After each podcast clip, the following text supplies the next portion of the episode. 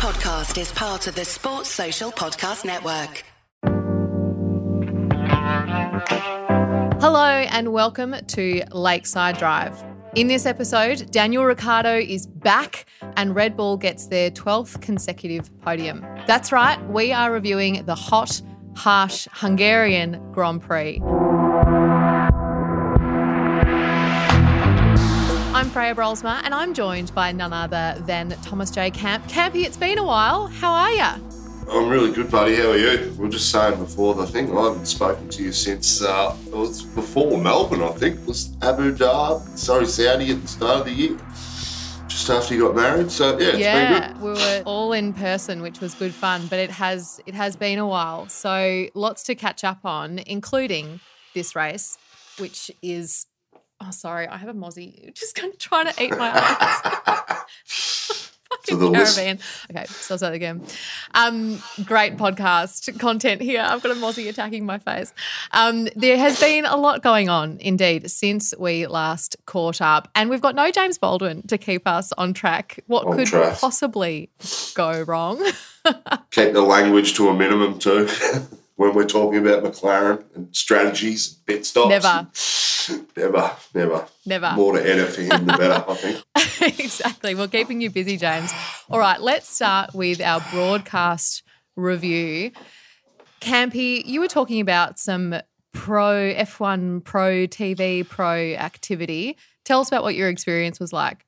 Yeah, so last night I, I watched it with a friend, and he's a bit of a bit of a tech geek when it comes to that stuff. And um, for Australian viewers, we get F1 TV Pro for free um, through the Fox through the Foxtel subscription. That was a bonus that we had on last year. Now the problem with it is you can only download the F1 app through the Foxtel IQ4 box, which means if you want to watch the data and tracking at the same time as the as the as the race. You actually can't do it unless you have a separate F1 phone account on your uh, sorry an F1 Pro account on your phone. So you can't do a split Right. screen of the live race with all the live tracking. So it's like Foxtel said, yeah, we're giving you F1 TV Pro for free, so you get all the access to the old races. But the reality is, if you want to watch the race live and then ha- take advantage of all the tracking and the map stuff and the extra TVs, you need to pay for an account on your uh, on your laptop or your phone. So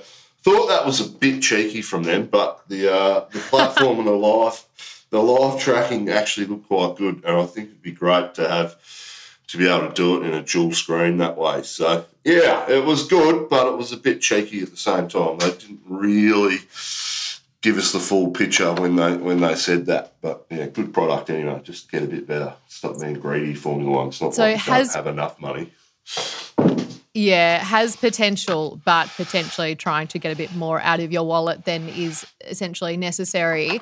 From a broadcasting perspective, do you have any thoughts on what we heard throughout the race, the anthem, all of our favourite things? Tommy T is not here to give his two cents, but I'm keen to hear yours. Oh, look, I quite liked it. The national anthem was great, so it's good to have the, the what is it, a three three strings and a clarinet. So I'm not sure what that is. What's that? Is that a quintet's a quarter? It's four of them. But anyway, no, it was great. It was good. I could not believe after Oscar Piastri's pit stop that British media was uh, not being biased towards Lando. I was shocked that Shocked. they were talking about how unfair Shocked. it is. And the uh, the comment I made to my friend was. Um, F1 has been just screwing over Australian drivers since Mark Webber and 2010 it really started, but before that he had a bad luck, bad run of luck too. So yeah, a bit of a shame, but uh, yeah. Other than that, I thought it was pretty good. I, I don't mind it. I don't hate it as much as James and Tommy sometimes. I, I think it's, I think Martin's awesome. I love Ted. He's a geek. Crofty's funny. I thought Danica was great this weekend. She's she's livened up a bit and yeah, she's just come into her own a bit more, just grown in the role. It's been great. Even Nico wasn't hopelessly bad this weekend. His shirt selection Debatable. debatable. His hair's a bit, you know, come on, mate, what are you trying to do? But they're Euros, they're a bit strange anyway, so that's cool. I agree that for the most part, the broadcast was pretty good. And like you, I was also shocked that we were getting some empathy for uh, Piastri with what was going on and also calling Lando out on some of his comments, which we'll get to when we do talk about McLaren in just a minute. One other thing before we get into our team by team analysis, which I'd love to get your thoughts on, is the tyre setup for this weekend. So, just for anybody who might not have picked up on all of the rules, they had new tyre rules, which they are calling alternative tyre allocations for this weekend. So, everyone has 11 sets of slicks instead of 13 the breakdown of which is third set, three sets of hards, four sets of mediums, and four sets of soft. Now, each car has to return one set of tyres after FP1, one set of tyres after FP2 and two sets of tyres after FP3, which leaves each driver or each car with seven sets for the qualifying and for the race. On top of that, for quali, all the teams had to use hard for Q1, medium for Q2, and softs for Q3. So they were also obliged to keep one set of hards and one set of mediums fresh for the race. All of which, the argument for this is that they're saving approximately 17 tons of carbon dioxide per race. So it's good for the environment, which is the argument in terms of why they're trying to get creative with this. First of all, it's a lot of detail to wrap your head around, but it did throw up some curveballs and it makes time management for the whole weekend quite a, a mission. What do you think, Campy? Oh, oh, look, as for the environmental factor, give me a break. 17 tonnes is Mm, a mere drop in the ocean compared to what we produce every day around the world, what F1 does, and they're trying to carbon offset it. I would hope, yeah, you know, I think that stat's probably bullshit. There's a way that engineers and scientists can make these things sound more believable. No, but it takes a lot of energy just to get these these tyres and the process started up anyway. So they're measuring it from the start of that process to the end of the process, or you know, these things don't shut down for every tyre either. So are they taking that into account? Anyway, it's garbage. For me, I I don't think we need to change qualifying. The quality setup and the way quality's worked has been excellent. We tried it in Melbourne, what four years ago. I think it was Danny Rick's first year, mm. 2019, and it didn't work. I, quality has been exceptional from day one. And since they've since we've gone to this method, we don't need to change it. We've already changed sprint races and practices a bit, you know, down from an hour and a half to an hour. I don't think we need to tinker with this stuff more. Qualifying is where we want to see the cars absolutely maxed out. Um, and I just I, I I don't understand why they're trying to change it. Anyway, that's that's my two pinks about it. I, they've changed the compound They've, they've changed the construction method of these tyres um, from Silverstone too. So haven't changed mm. the compounds as such, but they've changed the way they've constructed the tyres. And Fernando tweeted about this this week. He said that the in changing the construction, it's having a negative effect on the way it works on the Aston Martin, which would make sense because they really dropped off at Silverstone and they were well behind where they had been in uh, this weekend from since the start of the year. But we've seen massive jumps from McLaren, so I wonder. Yes, they've had the upgrades, etc. But maybe these tyre comp, the, the construction of it has helped out the way that the McLaren works, and possibly taken some of the you know, some of the top end speed or the one lap speed off Red Bull as well. So I think that was an interesting decision to make, you know, mid mid season. But um, hey, interesting. So it seems to have negatively affected the Aston Martin because their pace has gone from you know second best car on the grid to arguably worse than Ferrari in the last three races, two races. So yeah, it's not not ideal. Well, going from challenging for podiums and ultimately on the podium, but challenging for, you know, firsts and seconds to then all of a sudden saying points is the best we could do this weekend is a huge drop. That's not just, you know, we've lost pace or this track doesn't suit us. That's a massive drop in performance. And like you said, it's been paired with at the same time big jumps from other teams. So there's lots of variables there. But I think the interesting thing from Alonso in that tweet that you mentioned is the fact that he's saying no one's talking about this. Like, why is nobody talking about the fact that we've had a significant variable change mid season, which just doesn't seem you know, appropriate or necessary and not something that people can really kind of plan for in the same way that they do with new regulations and that type of thing. Like, why are we doing this stuff mid season? Um, which is a very good question from Alonso. So, alternate tyre strategy is in the bin, according to Campy. But let's get stuck into our team by team analysis, starting at the back. A weekend to forget for Alpine. Unfortunately, a second time with a double DNF. And they've had a bit of drama recently with a little bit of shake-up in their senior staff as well. So we won't be seeing any Laurent Rossi hanging around anymore. He has been moved into a special projects role in the broader group of Renault.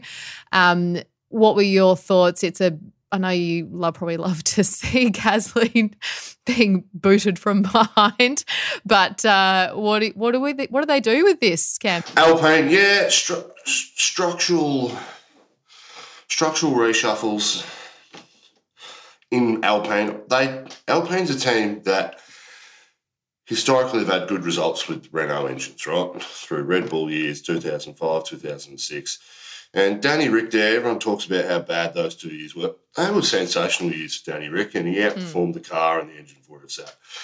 As for Renault, I'm not.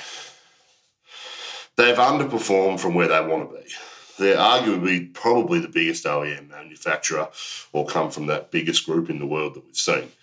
But they just they lack the they lack that extra five percent consistently where they need to be you know, on track. So it's a shame. It's so for me, management structures are always bound to happen. I think the team was at best when uh, Cyril was there. So bring him back.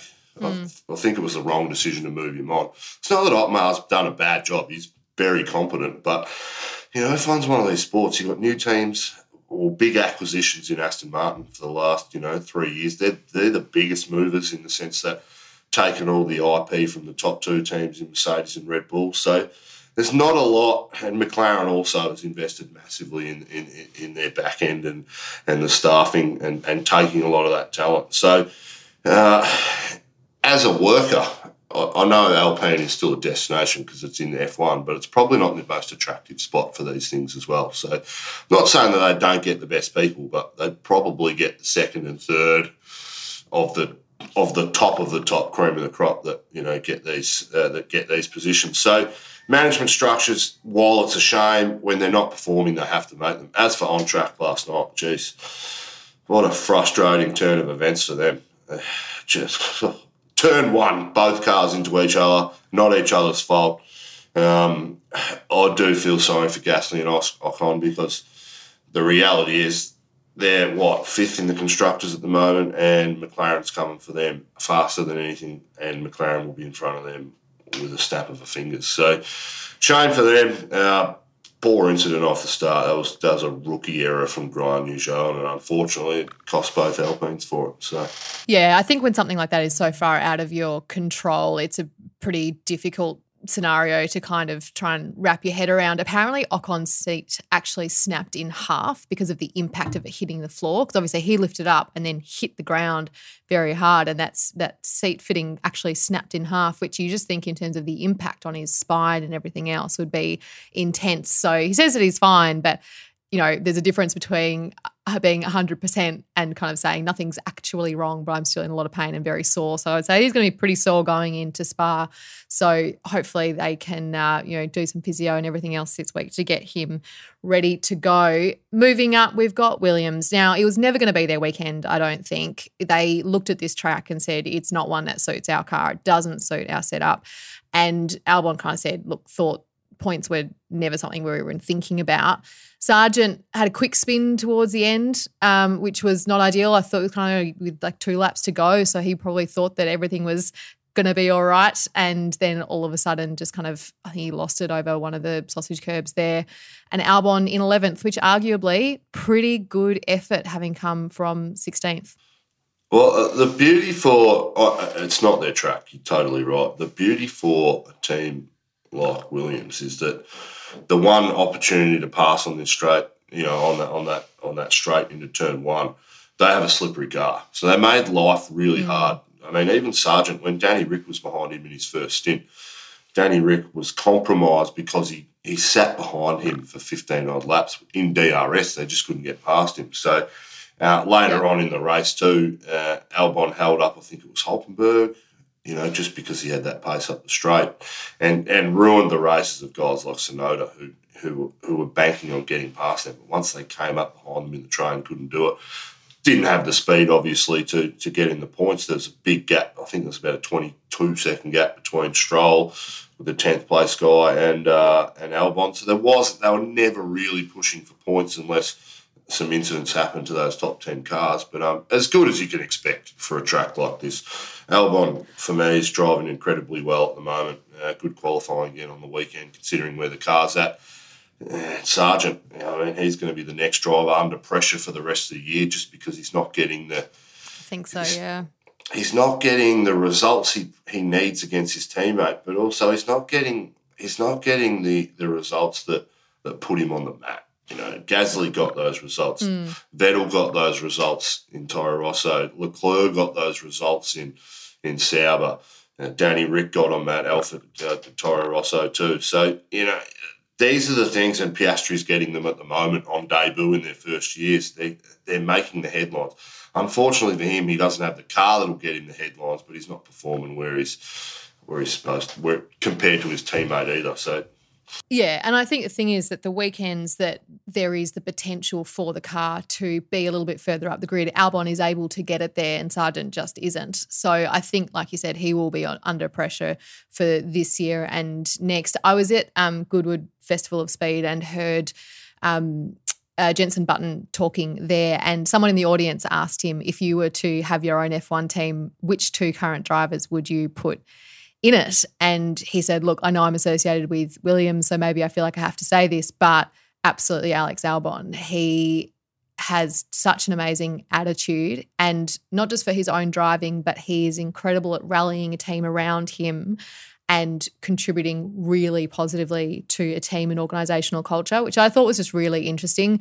He just said he's like, you know, just one of those great guys. You know, he's doing really well to bring the team together and help unite it. And it's that is absolutely contributing to the results that they're seeing because he's getting the best out of every single person who he's working alongside, which I thought was really interesting and not particularly surprising necessarily, but also just good to hear because I think we we like to think that we know what some of these guys are like, and to hear someone who obviously works with him closely kind of reinforce that was great.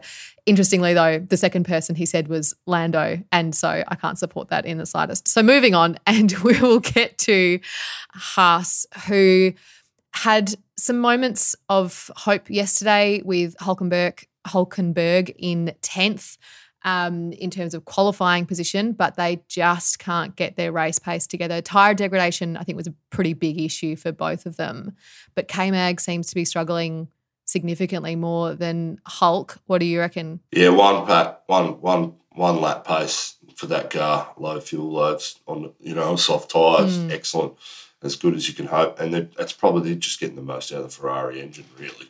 That, that's what's putting them up there. But they must have some aero too, which gives them, you know, some, some good stuff. Yeah, it's, it's a shame for them. Oh, we continue to see Hulk Q3 top ten.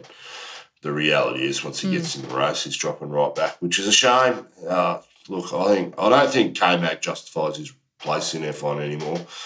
Um, I was mm. really, we were really happy to see him back last year. We thought it was a great move by Haas. They need they need some experience to to guide Mick last year, and after having Mick and Nikita, uh, totally the right decision to make. Excellent. This year he's he's not performing. He's not where he needs to be. The car's not great either, but when your teammates consistently out qualifying you like that, then just says yeah, it just says to me that there's not must be a hard organisation to work for too.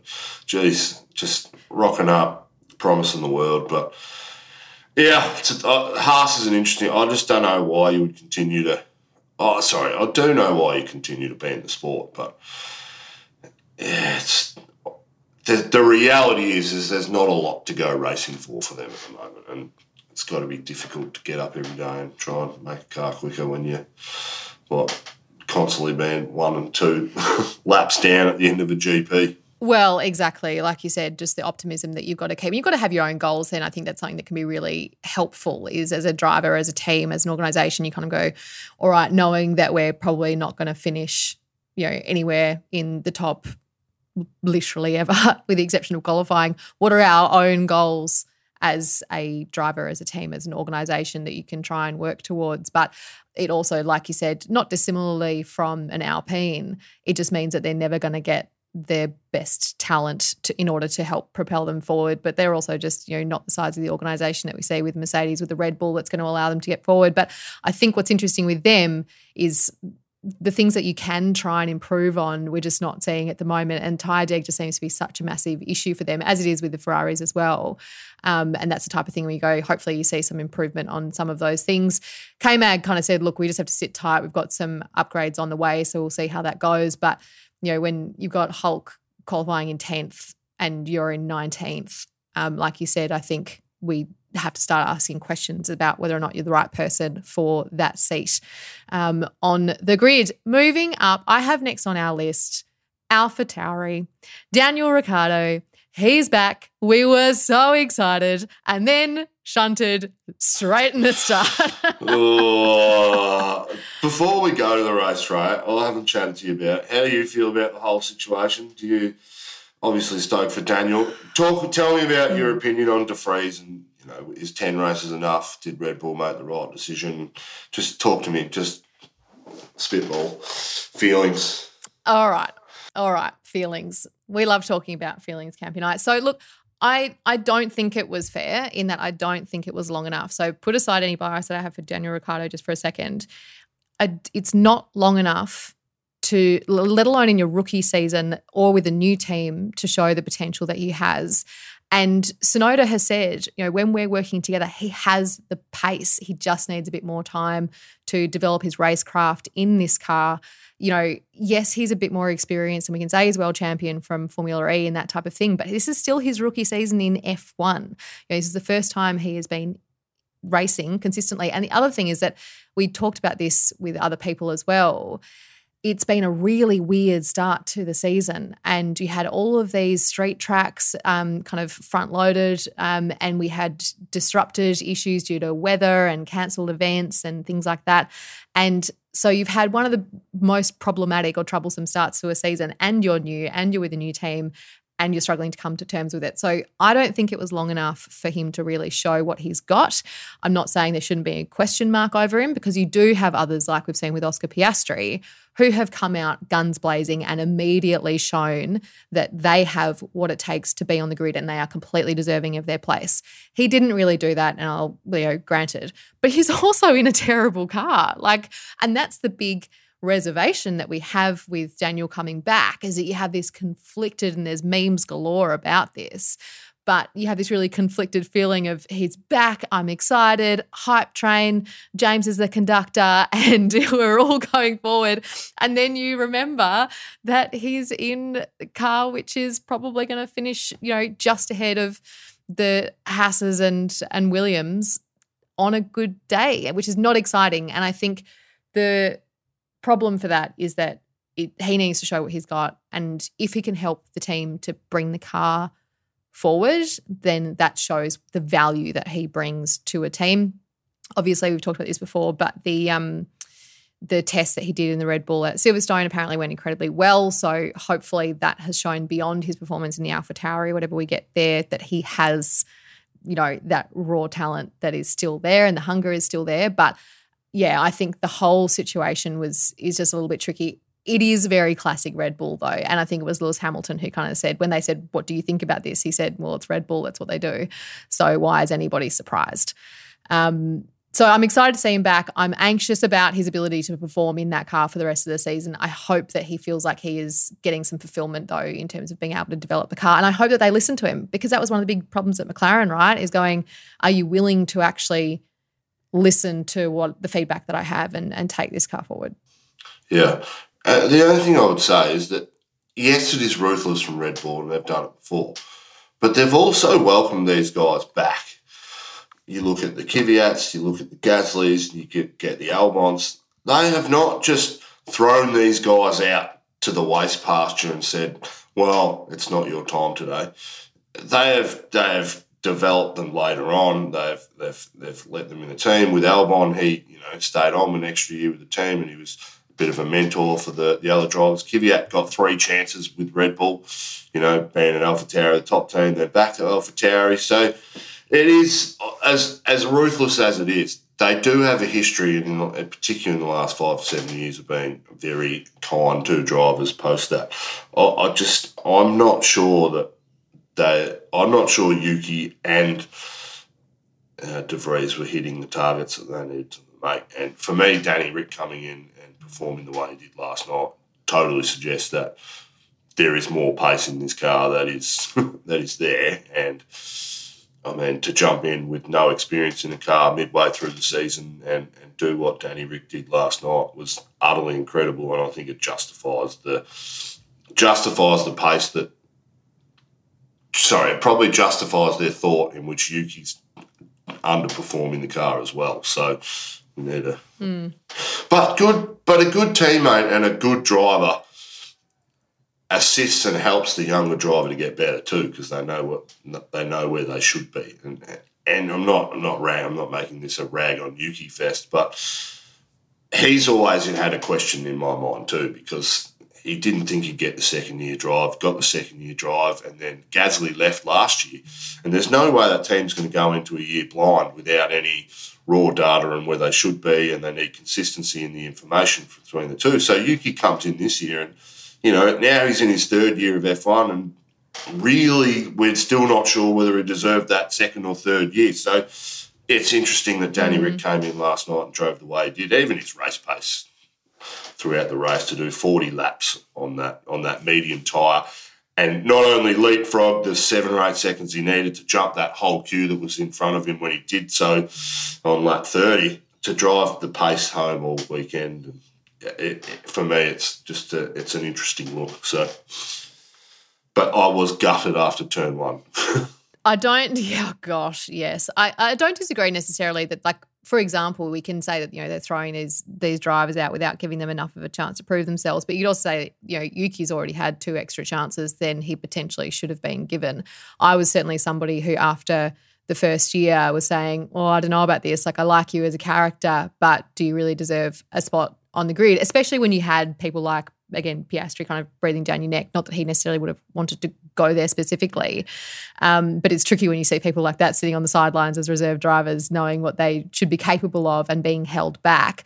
But I'm also all for, and I've said this before, letting people develop a little bit. I know there's not much space for that in this sport, but what we are learning this year is that with the age and the experience comes a lot of value and wisdom and you know your your abilities kind of beyond just what's on track. It's how you're helping the team to develop, how you're supporting your teammate, and all of those things. And I think we will see Ricciardo be very supportive of Yuki because he doesn't, you know, he's not a threat. It's not as though Red Bull is saying, you know, Yuki is going to be our second driver next year and he's your new competitor. He's not. So I don't see why we wouldn't see those two working really closely together to see how collectively they can try and make the whole team perform better. But let's talk about the race and, and Ricciardo on track how heartbroken were you after turn one? oh, it's just again just Formula One gods are not being too kind to the Aussies, you know, and it seems to be consistently having bad luck since you know I lived through the Webber days before 2010 and the Red Bull stuff.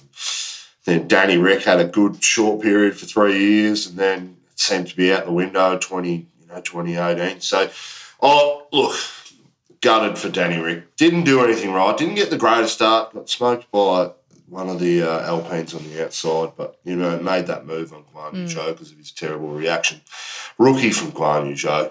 He shouldn't make. He shouldn't be making those mistakes at this level, but they do happen. So, but I think the race recovery. We didn't see a lot of it. I did on F1 TV Pro. Pro I did ride along with Danny Ricciardo with the commentary in the background for about four or 5 mm-hmm. laps. So um, not that we heard much of that, but it was just good. To, it was good, great to have him back on the grid. I think he, I think he did more than what we expected him to do after the start that he had. As I was saying earlier, he got he he actually had pretty good pace. Um, I think he probably could have beaten Albon. Whether or not he got to the points with 11, there was a big gap. I don't know if he had another 25 seconds in that car to get into the points. I think he's a bit like Albon, yeah. where he, he was probably he would have he may have given the right opportunities, got some points if some more things had happened in the top ten. But um, showed really good race pace, great control. You know that that that pit stop. He'd come up behind um, Sargent and he just couldn't pass him in the DRS. He sat there for five or six laps in the first stint. Then, you know, that second stint, after he pitted, he got right back to the rear of, of, of Sargent, and then they just decided, you know what, let's just bite the bullet and, try and undercut them massively. And he did. He jumped the four or five positions that he needed to. And 40 laps on the on the medium is, is a great race racecraft and good result to be back where he started. So, yeah, Agreed. I think he did as well as we could have expected. Obviously, that kind of held him back in terms of that that lap one incident. But he said he felt pretty good in the car. He said it feels pretty balanced. The issue is they just don't have any grip or downforce. So you're going to see how they can help to figure that out. Tsunoda finished in 15th, started in 17th. He did pretty well to avoid Logan's spin at the end there as well. Stayed out of trouble with that, which was pretty lucky. He was kind of coming through right behind him. But as we've said, you know, he's now kind of got the challenge set to him, right? With Ricciardo having now joined, I think he's going to meet a new challenger as a teammate and in a positive way in terms of I think you know when you're racing against the best it's going to help you to push forward that'll help him to be a better driver but you know that is that is going to be have to something that he thinks about in terms of you know showing that he also deserves to be on the grid. So we'll see how they go next weekend in Spa. But Danny Ric is back. We're very excited about it. Let's talk about that poor start that you just mentioned with Guan Yu Zhou. So just quickly, I wanted to read a quote from here. He said, I was on full throttle, and then all of a sudden something went wrong, and I had to do the entire procedure again just in order to do a proper start. So it sounded like it was some sort of like anti stall situation, not quite sure what was going on, but what a disaster. Yeah, oh, look, there's so many things these guys got to manage. They've got to manage, you know, the, the clutch, the clutch temperatures, and I believe that the clutch at certain temperatures it reacts quite differently. So every start's different, and that's gauged by the burnouts they do on their formation laps and they've got to get the spins right. And it's not like we've got you know traction control on these cars like we do in our own. You know, it's it's a lot of it's a lot of torque going through the rear wheels. So to get it right and the consistency these guys get it right at is is staggering. As for as for Yu Zhou, these things happen, right? It wasn't the greatest reaction time, but if he's saying that's what he had to do, redo the whole process with you know three seconds to go to get it right back, still probably better than 99.99% of what us mere mortals would have done in the same situation. So mm. it's good he got moving. The last thing you want is for a car to stall on the grid and not move forward. So, yeah, shame for him big shame for him. And everyone was so excited after their qualifying yesterday. And yeah, Bottas, we would, would jump talk about him again. Everyone was just so glad to see them both through to Q3. Um, for Zhou, it was the first time this season. But the tricky thing with that start as well was then Bottas was right behind Zhou, And so had to avoid him at the start. So all of a sudden, you've got two Alfa Romeos you know, having to avoid a team on team crime. Yeah, and then it ruined Bottas's race in the end too because he was caught up in that incident going into into turn one. Not as badly and not as effectively, but anyway, mm. shame for him, shame for the team, shame for Guan. But again, they're in that they're in that fight with your Haas, your Williams, and and your Alpha Tauri, and that's really their, where their fighting's at. I watched a lot more of them last night because I was interested in it. You know, just with Danny Ric being back, and you know, there's there's six potentially eight cars in that in that the, the big gap between the top five or six teams. So, yeah, it's it's hard to watch them in those lower positions, but it's actually pretty good racing. We just don't see enough of it. Yeah. Oh, look, I think it was just great to see them qualifying well, to see something come out of their weekend when they have been struggling so much. We like both these drivers. Bottas is obviously an honorary Australian, um, and it was great to see some positives coming out of their qualifying weekend. It was just such a shame because it felt like that all that potential just got thrown away with that start, which I'm sure he'll be wanting to understand as much as anything um, to make sure that doesn't happen again, to see if it was a technical thing or if it's something that he could have avoided too. We do see these things happening, and hopefully that doesn't happen again for him. Moving on to the most beautiful car, I saw a one of their cars at Goodwood, the Aston Martin, that racing green, face to face. It's so beautiful. It's so pretty. Do you know who's not? Lance Stroll. I have no notes for him this weekend.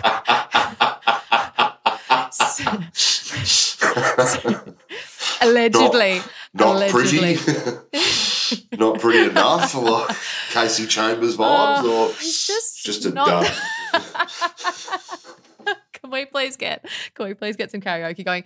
No, look, I just he's just not doing enough, I don't think, to justify his spot on the grid. Now, yes, you can say he was right behind his teammate, so they finished ninth and tenth with Alonso ahead of him. But over the course of this season, he, if there's one driver right now who has big question marks for me, it is Lance Stroll. Yeah, totally. I've, I've I've ranted I've ranted about Stroll in the last three weekends. I think enough. I don't think that people need to hear it again. At some point, you've got to make the question. When Alonso was getting results, he was nowhere. Yes, he's getting a Yeah. tenth this week, double points finish, ninth and tenth. But clearly, that car's been affected by something, um, and it's you know it's clearly the tyre construction, which is which is not good.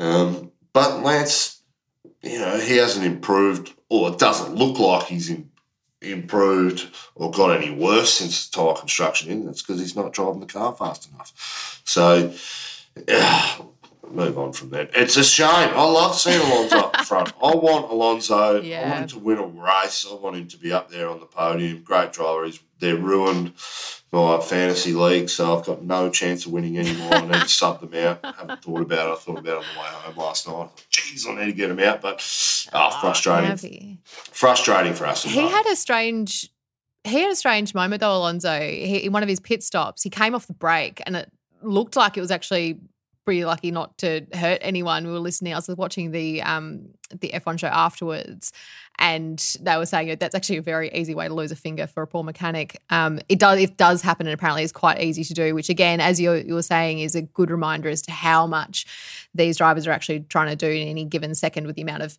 information being thrown at them and things that they need to do. But we saw a few little incidents here and there this weekend. We had some really slow pit stops. We had Alonso coming off the brakes in his. We had Zhou start. It was actually quite a good reminder of just how much goes on in a race and all of these little things that can happen. Yeah, it sounds like the clutch must have been engaged, so the rear wheel was turning. Was that what you're talking Mm. about? Yeah. So I think so, yeah.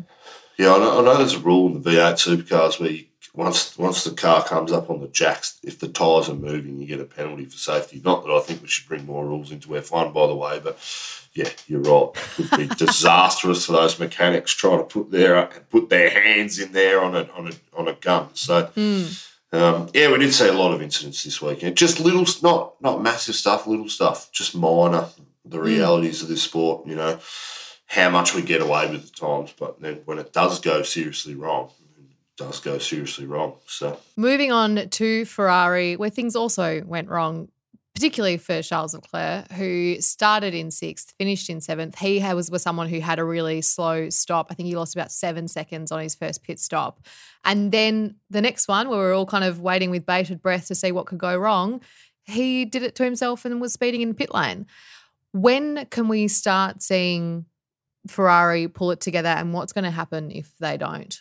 This is the joke that just keeps on giving. It just gets to the point where it, baffles me that an organisation with the intelligence, and the smarts, of the people behind the clothes, that continue to stuff this stuff up regularly. Now, pit stops can happen with guns, not. That's just the reality of, you know, human, whatever. I don't know what the right word is, but that's the reality of where we're at. As for strategy and speeding in pits, well, come on, dude, just don't do it. Just get better.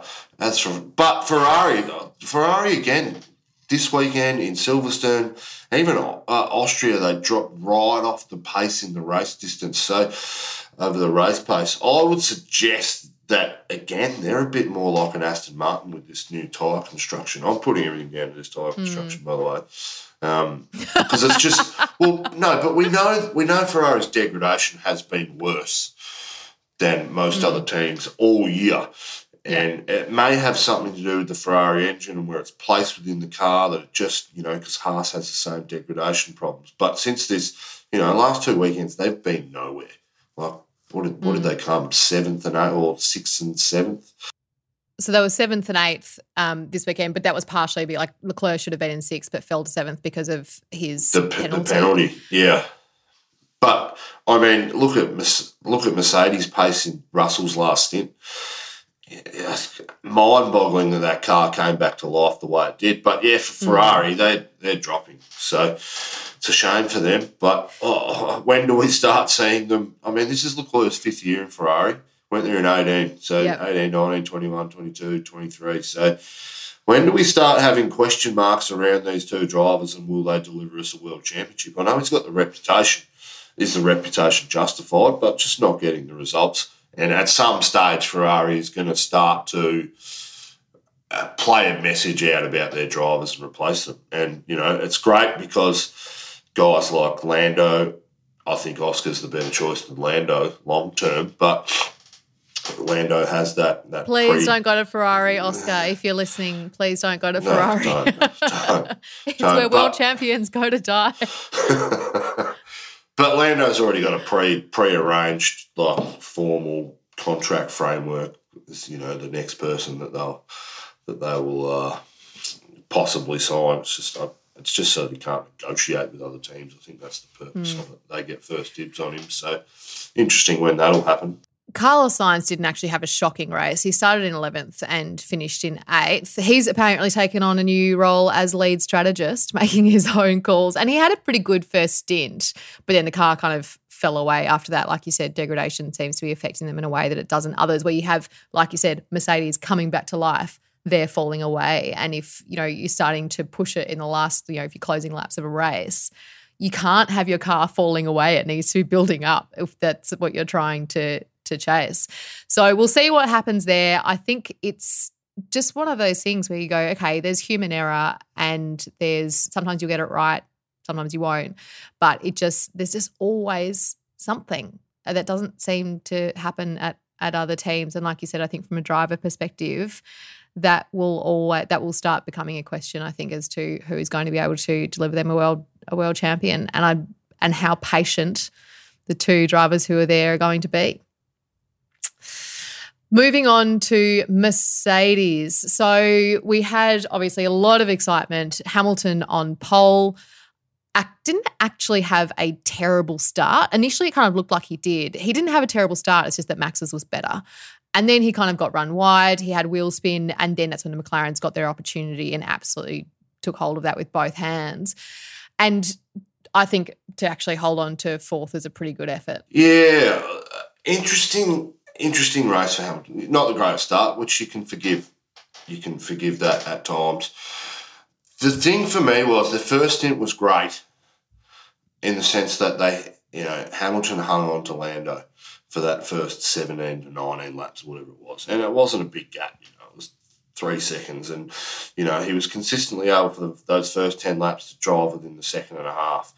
And we know what that's like following a car for that long and your degradation on tyres, etc., etc. So to hold on like that, it was the second stint where they lost that. You know, he lost that 12, 15 seconds through to through to um, uh, Piastri really quickly, and you know the car just went into a bog. But it was like in that the car came alive again towards the end of the end of the race. It was that third stint. They just you know, he was pulling in Perez at the end. and He made a big run in that in that the back half of that second stint. So maybe fifty percent of fuel capacity. Made a run at you know with with Perez, Perez in front of him. They ran, made a run at Piastri and closed that gap gap down really quickly. And and you know if he had have had a couple laps more, you never know what happens whether he gets Perez or not because Perez clearly had uh, managing an issue towards the end. So George was great to solid drive. Unfortunately, I mean, he can make a mistake in qualifying for me.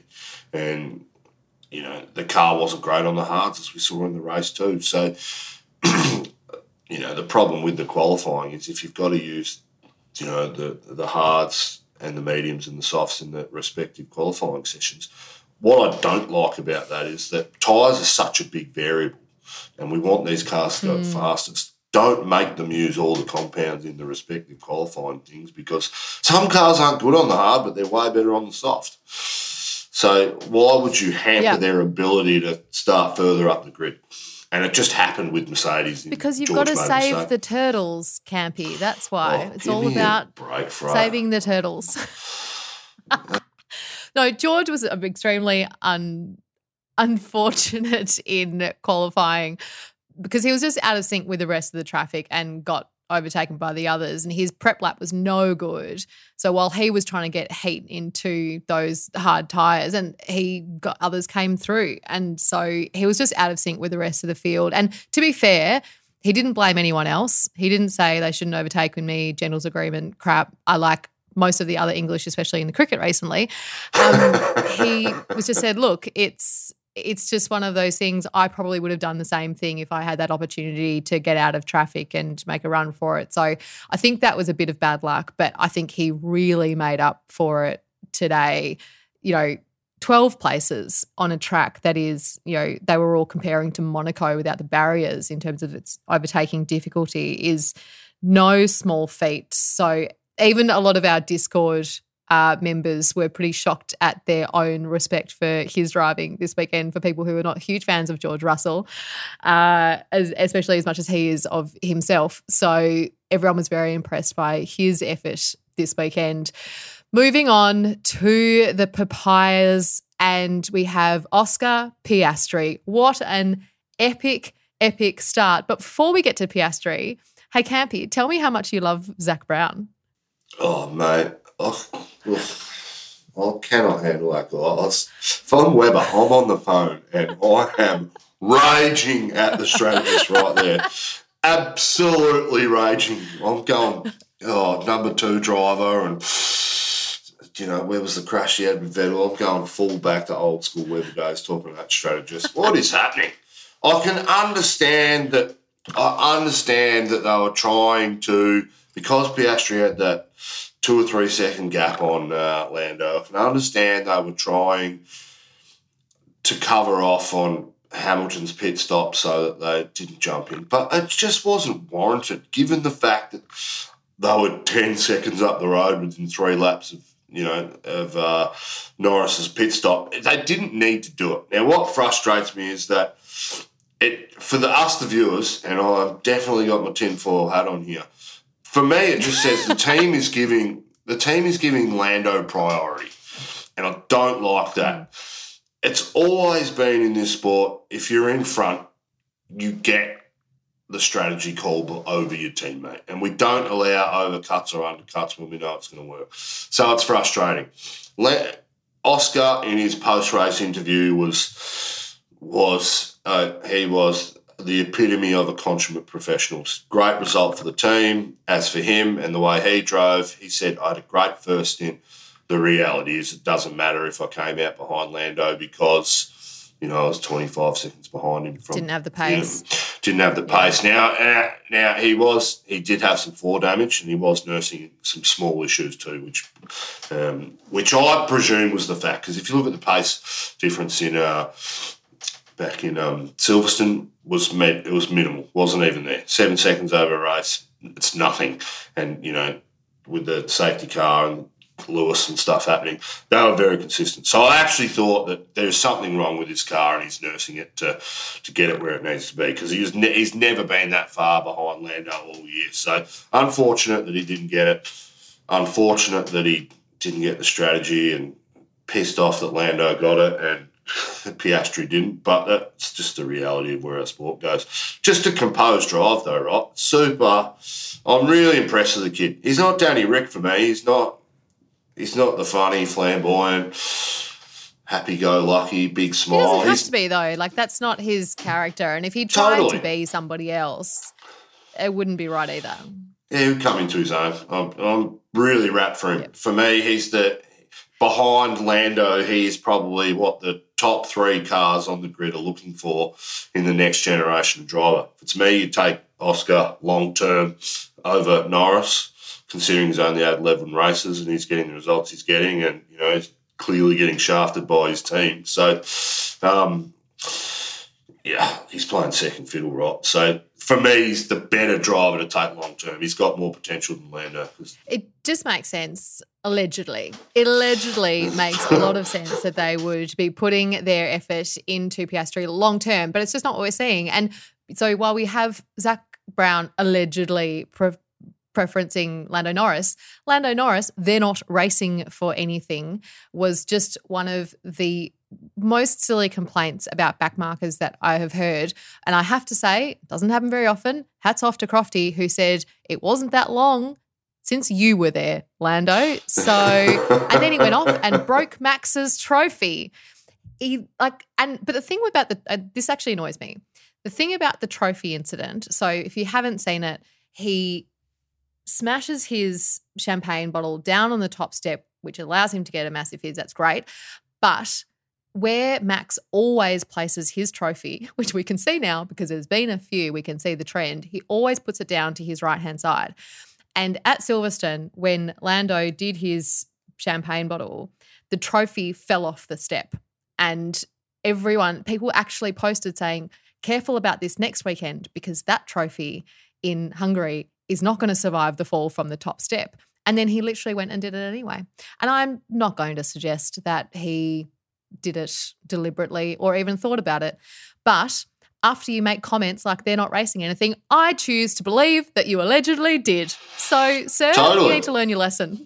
We've seen his childish, like, personalities come out and drive to survival. I haven't actually seen it. I've just heard it from you guys. So there you go. I'm not a big fan of Lando. Anyway, for me, he's a bit cheeky. And oh, as an Aussie, I'm building up that rivalry just like the Ashes. And you know what? We played shit in the fourth test. And you know what? Because of your shit weather, we still retain the Ashes. Couldn't care less. And that's just how I feel about Lando at the moment. You'll love this, Campy. I was actually at the fifth day of the Lord's test. And we awesome. did. Um, we got a bit anxious beforehand because we're like, we might not even get any cricket because it's obviously the last day. We'll see how it's going. And then we got one of the best days of cricket Test cricket that I've ever seen. However, we we're also keeping a pretty low profile because after you know that incident about sportsmanship, anyway, uh, we kind of kept our heads down. Except the problem, the problem, Campy, is that I was wearing my RM Williams, and so uh, I was walking out of the stands, and someone literally yelled at me, and I'm like, "Nice shoes, you dickhead." oh, just bring up Prince Andrew, you uh, dirty bastards let's not let's not do that. But moving moving on to our top team for this weekend Red Bull, 12 consecutive wins for Red Bull Racing, 250th podium, and Verstappen took his seventh consecutive win, 44 in total. He said it was his perfect race. Campy, can anybody knock this guy off the top step besides Lando Norris with his champagne bottle? Look, hey, awesome, great you know, records records are made to tumble at some stage. This car is exceptional. The by far the fastest car that we've probably ever seen race race Formula One. Um, excellent from Newey and, and Co. But Max in the wheel makes it right. We, you know, Checo in that car is not doing the same things. But for Max to win by 32 seconds where he's under pressure uh, on a one lap pace. They may have sacrificed a bit for that race pace, but yeah, what what more do we say about them? I, am not sure what else we can say. We've said it all, and we'll just continue to say it all until they start losing and and critiquing them in the smallest ways. Max, I think, is probably the you know the best driver I've I've ever seen. I can't compare him to the Sennas and, and, and the Schumachers at their best because I just I wasn't old enough to take it in and I didn't really know what was happening. But for me, Verstappen is clearly that. You're too youthful, Campy. Oh, maybe I am. I don't look it, but. Not in that tinfoil beanie. But he closed this race with the largest winning margin since Lewis Hamilton at Russia in 2021 of 33 points seven three one seconds, which is just amazing. And it's it, it is interesting listening to Max talk about the records because they kind of say like what do you think a record's important to you? And he kind of says, well, yes and no. It's such a different sport in comparison to those days, in that it's much, the margin between teams is so much smaller now. They're all so much more competitive. But you know, the cars were so unreliable then. You know, now when we have a DNF from a reliability issue, people really work quickly to figure that out. And so they just didn't have the race finishes, the number of race finishes. So for them to achieve those just by luck of actually getting through the race was so much more significant. So I think he puts good perspective on that when it come when he gets asked about how he feels about it. But Perez, so he started in ninth, finished in third, a pretty epic drive, which everybody agreed with, in that he got driver of the day. Unfortunately, you don't get any points for that. He had to work hard for it, but I think the question is, should he have been ninth in the first place? Well, look, oh, getting on a podium in Formula One, that's great. Good on him. For me, I I look at, and I'm, I'm not just being critical of Checo because I want him in, because I want Danny Ric in this seat. I'll preface by saying this. For him qualifying ninth is, is unacceptable in the car that they're in. If your teammate's putting it on pole consistently and you are not within two tenths behind him, then you're having a bad day. And if anything more than two and a half tenths is a bad day for me. So Right, he's had six qualifyings, and you know where he hasn't made Q three. He's finally back in Q three and gets it in ninth. Not a not a great start considering the pace that you know the Hamiltons and the Landos and cars that he should be beating consistently on track. If Max is thirty five seconds up the road on you know, on Lando Norris, who had a pretty uneventful race when he was in that position, Checo is the kind of guy he should be in second. Now I know he charged hard up there, but regardless, he should be in second behind Max wherever he starts on the grid, the way that these guys can move through the field. I think Brundle and co were on a. They were trying to sell this guy like he's back, and this was the defining drop. What a load of shit. This was a defining drive. And if Max had been in ninth, Max would have been top three by lap 20 made all the passes he needed to pass, and then charged on up the grid after Checo if he was in front and charged him down like we've never seen before. The reality is, Checo is not. That was not a defining drive. Yes, he made some good moves, but in a car that is that good, to be underperforming the way he is for the last seven rounds, no, nah, it's just garbage to me. That that what we heard from Brundle was disgusting. The consistency is problematic, like you said, and he you can't just kind of disappear for a bunch of races and then come back and say I'm I'm back again. And he had to work hard for it. You know, he had some pretty close battles with Alonso, with Hamilton. And I think the problem with that while we can appreciate it's great racing and it gives us something exciting to watch. And so that's a good thing when you have a mixed grill is that you know that you're going to get some good overtakes hopefully in the process. But it also increases the risk for the team so much more significantly. So for example, that first overtake that he had with Alonso, was like what if there had been damage then? you know, what if someone had driven somebody else off the track? What if somebody crashes? You know, you're increasing the risk that it's going to take in order to get yourself back into a podium position, which is problematic for them because you know, obviously they don't you don't want that. There's so many variables already. Can we not have you qualifying down the back? I think he had after he kind of started having his issues with the traditional circuits. I think the problem is that it's very difficult to get that out of your head that I can't race in these types of circuits and needs to get something right in order to do the work to feel more confident on these types of tracks because yeah, sure, great drive and I agree with with that in terms of saying yeah, but you shouldn't have put the team in that position in the first place. It is his first podium in Hungary, which is an interesting stat for you. But ultimately, now I think you know this is his seat to lose, really. So oh. he's got a bit of work to do. And you can't tell me this team hasn't had discussions about Daniel Ricciardo behind closed doors. We got some more information coming out about Daniel's test this week, and it was by lap ten in that car that he set the set the record for he set the time that would have put him on pole position. But from all due accounts, they were like, all right, mate, we know you want to go faster and you can go quicker, but we actually have to do some testing for next year's compound. So let's just back it off yeah. and start getting the yeah. results we need. We've, we've seen all you can do. And from all accounts, they pegged him back. He, you know, he, from all accounts, uh, from the inside information that I had from somebody who will name who will remain nameless, that he could have gone quicker than Max for that pole position time, just feeding himself into it within, you know, and he's on it within, you know, six laps in it. So I think there's 100,000% conversations going on behind closed doors about um, Danny Ric taking over that seat next year. It, Max clearly wants him there. It would be nice for Daniel to finish out, might get two years there, and then, hey, maybe maybe Red Bull take a Piastri so they keep that Australian run going through mm. them in the drivers, and you never know what happens. That wraps up our team by team analysis. I'm interested, Campy, though, from you. Who was your driver of the day? Oh, Max, hands down, easy, and Danny Ric, close second. and Henry. Just, just a disclaimer. I was waiting for that to be added. I was like, really? Are we just going to leave it at max? Are we actually, are we actually that boring? Come on, James is not here. Have some fun. You can do things. No parents, no rules. just throw it out there. We've been pretty good, actually. I haven't dropped an F bomb yet. We have been very good. Oh, good, good. We are professionals campy. Um, all right, let's move on to Discord comment of the week. And now it's time for the Discord comment of the week. Pole position for our comment of the week is allegedly. Purely because of its prevalence within the conversation, and that made me laugh out loud. So that is our winning comment of the week in pole position. P2 for Discord comment of the week is find someone who loves you the way George Russell loves himself.